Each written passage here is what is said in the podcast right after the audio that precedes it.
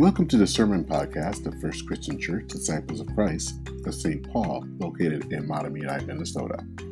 We are a suburban congregation united in Christ and grounded in the values of diversity, solidarity, and witness. You can learn more about us by going to fccstpaul.org. Here is this week's sermon.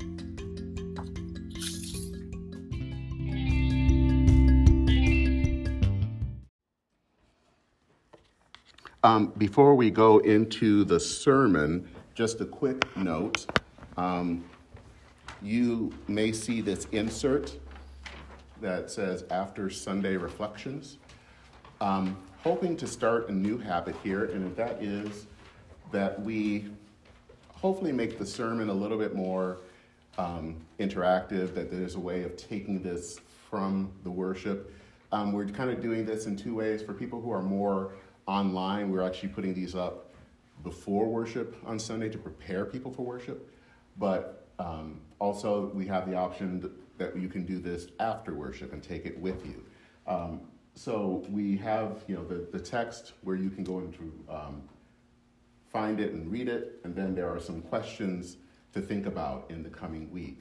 And if you ever want to share those questions, um, please feel free to do so. You can um, either drop them off here or you can send them via email. And um, it's kind of a way of us to engage with the text um, beyond just me talking, um, that to hopefully to have some way that we can all be part of the sermon. So, our text for today comes from the fourth chapter of Luke, verses 14 through 21. Then Jesus, filled with the power of the Spirit, returned to Galilee, and a report about him spread throughout all the surrounding country. He began to teach in their synagogues and was praised by everyone.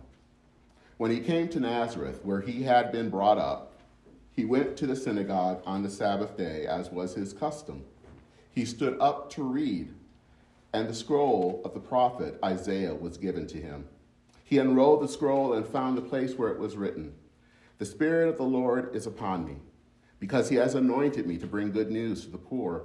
He has sent me to proclaim release to the captives, recovery of sight to the blind, to let the oppressed go free, to proclaim the year of the Lord's favor. And he rolled up the scroll and gave it back to the attendant and sat down. The eyes of all in the synagogue were fixed upon him. Then he began to say to them, Today, this scripture has been fulfilled in your hearing. This is the word of God for all the people of God. Thanks be to God. Amen. Well, I have always been fascinated by physics. I've always been fascinated by things like the air pressure that can cause a plane to fly and to stay in the air, or the mass that determines how long it takes for a train to stop. Now, I said I've always loved physics, but what's always tripped me up was the math. In my mind, I can understand things like pressure and force and gravity.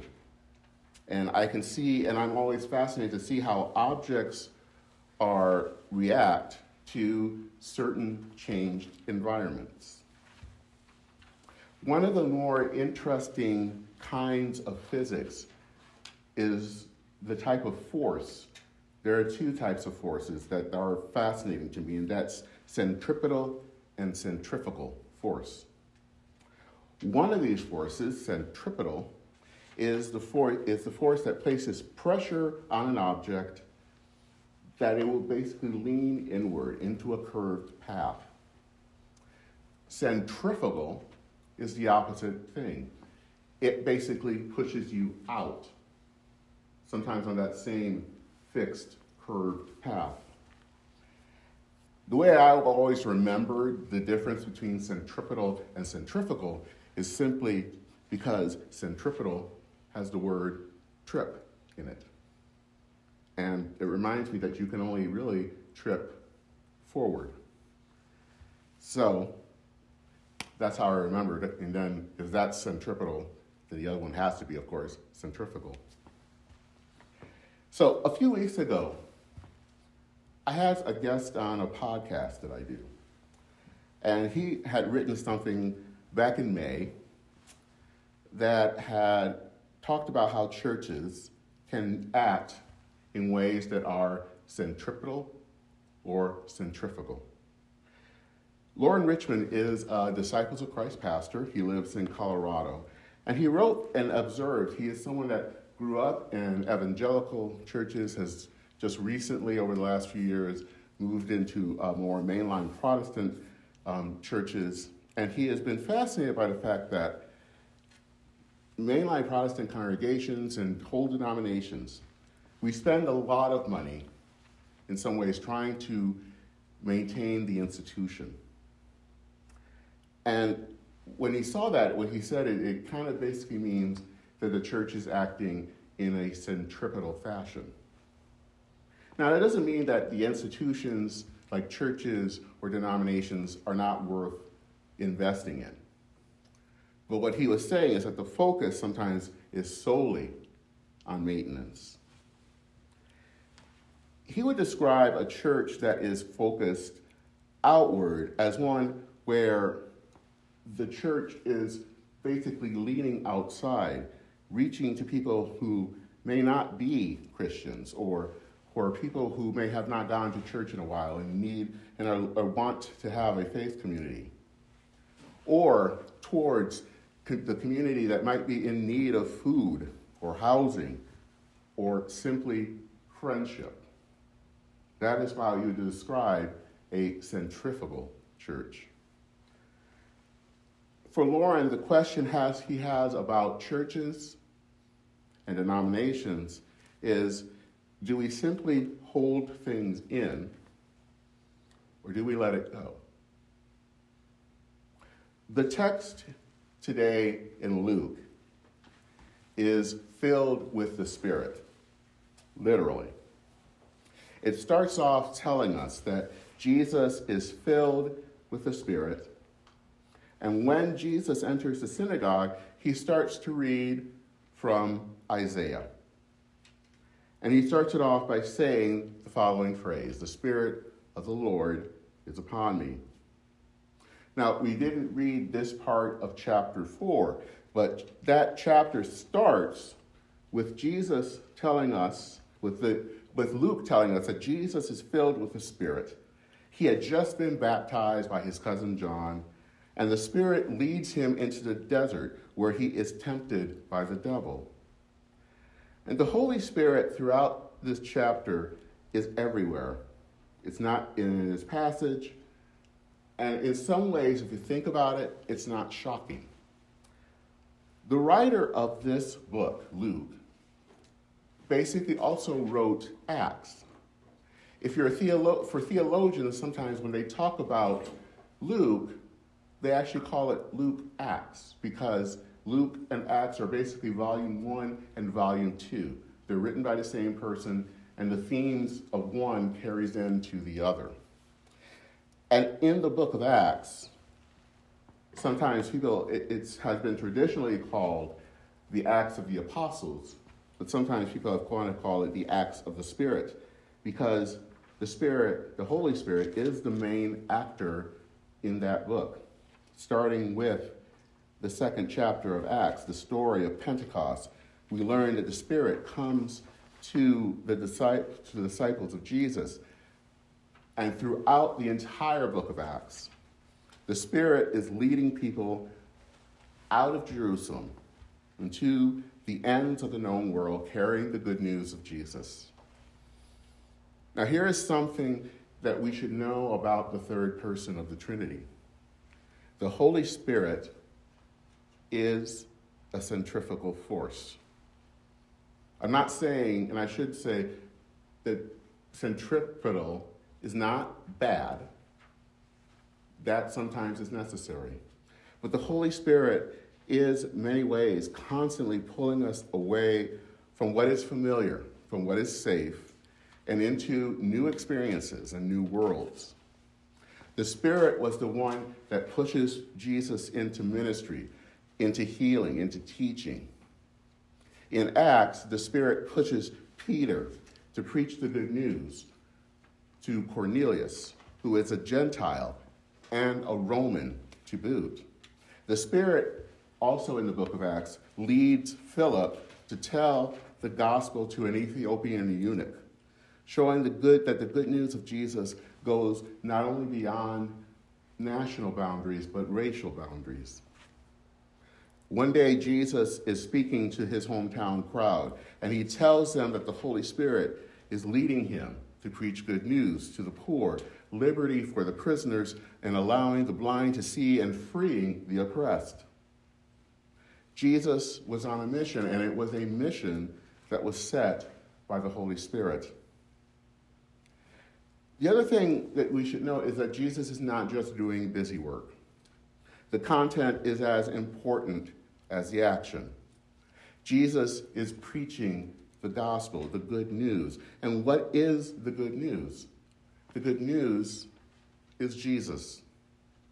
Jesus is the one that brings salvation, the one that makes us righteous before God. Jesus is the one that heals the rift between God and creation. Jesus is saying the good news is here. He is here to bring healing and reconciliation. But the Spirit didn't stop with Jesus. The Spirit then moved on to the disciples, and after Jesus had ascended into heaven, the disciples end up in a room in Jerusalem waiting for something. We hear that a wind comes into the room and tongues of fire sit on people's heads. They speak in different languages, and frankly, they were never, ever the same. They went on to create communities where everyone shared, where everyone in that community shared with those in need. This is a picture of the early church. This is a picture of how the church should act. A community that cares for each other, that goes out to preach for other to others outside of the community, it is a church that is empowered by the Holy Spirit. The passage for today has implications for modern congregations and for us as a congregation as well.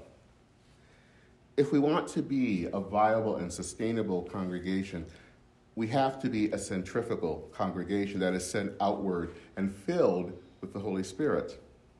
We have to be a community of faith that is not just busy for our own sake, but because we are curious folk that are ready to see where God is at work in the world and join in.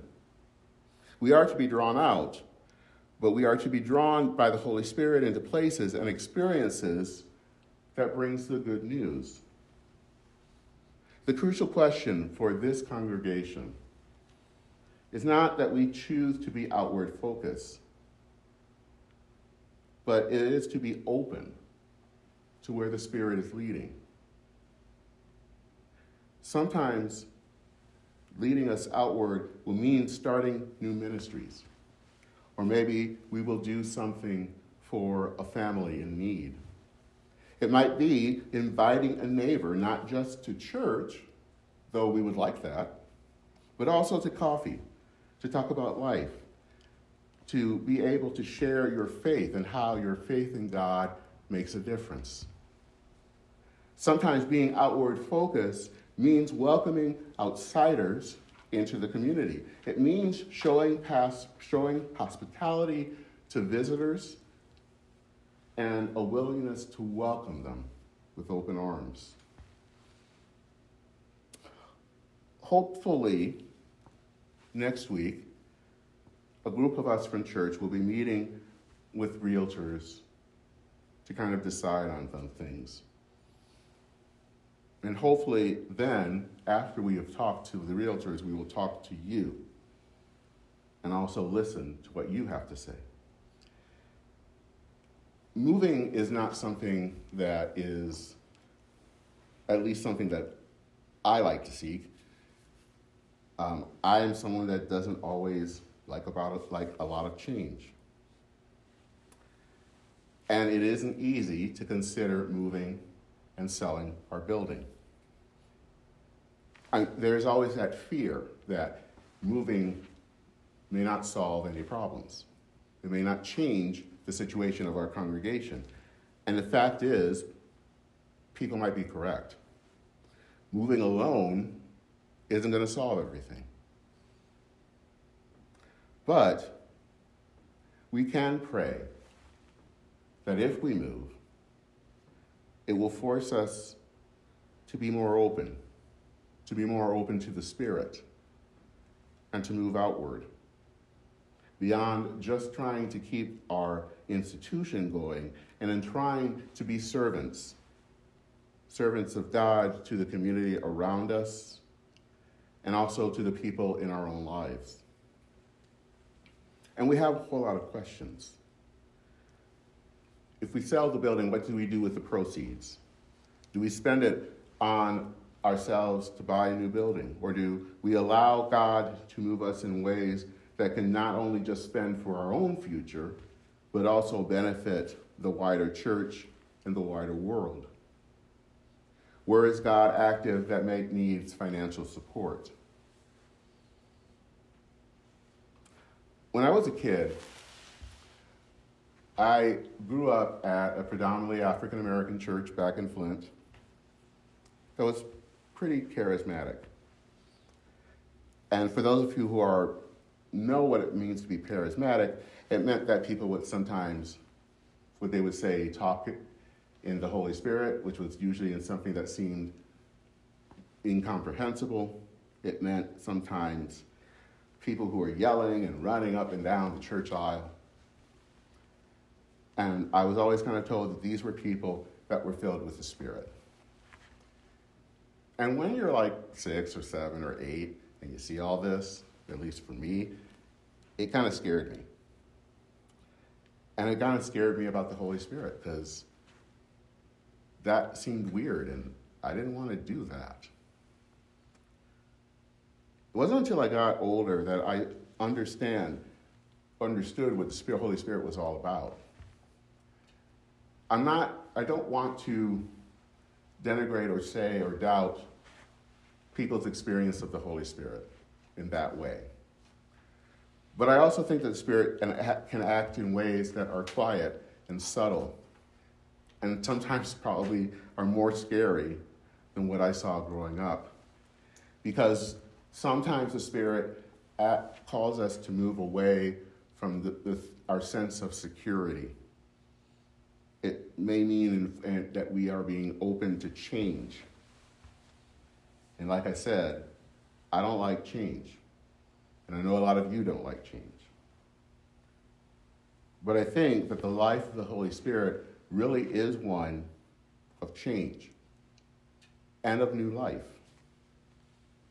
It is about dying to the familiar and being open to where God is at work and joining in. The life of the Spirit really is one about be dying and being reborn. In some ways, the hard truth is this congregation is in many ways dying. And we can't pretend that it isn't. But that's not the whole story. I also think that the church is being reborn. Are we willing and are we ready to die in this form? And are we ready to be born again in a way that the Spirit can remold us and fashion us?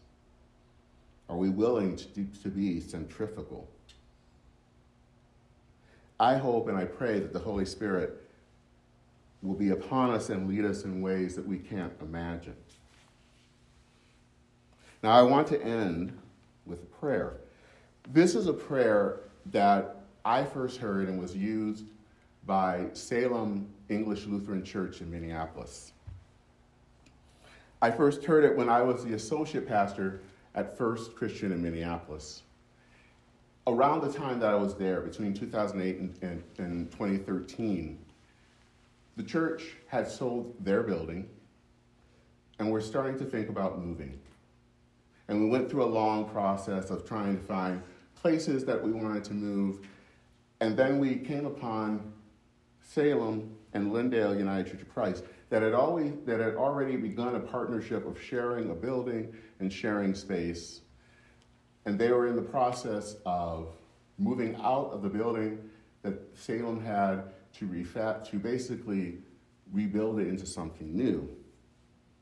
And so first joined in to be a congr- to be basically three congregations sharing a space together, which became Spring House. It wasn't a merger, all three congregations are still the same, but they were separate but moving in together. And that, of course, causes a lot of things because it, it means you're moving away from something that is familiar, especially for this church that had been in this location since 1955 and now is moving to something different.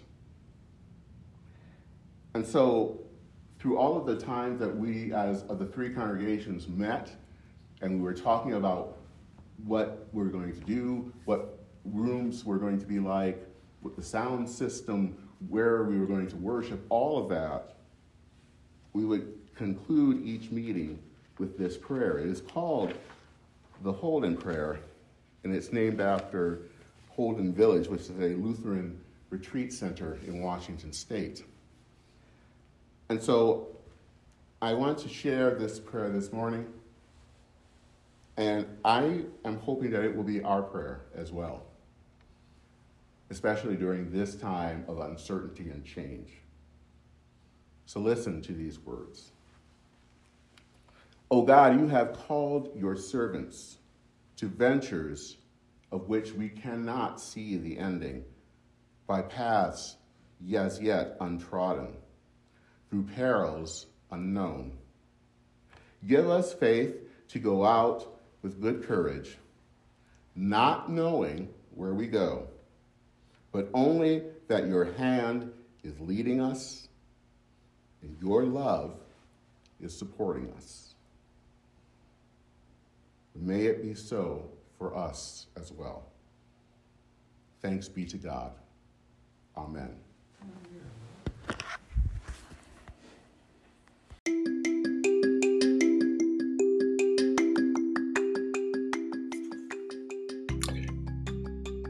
We hope today's sermon podcast was nourishment to your soul.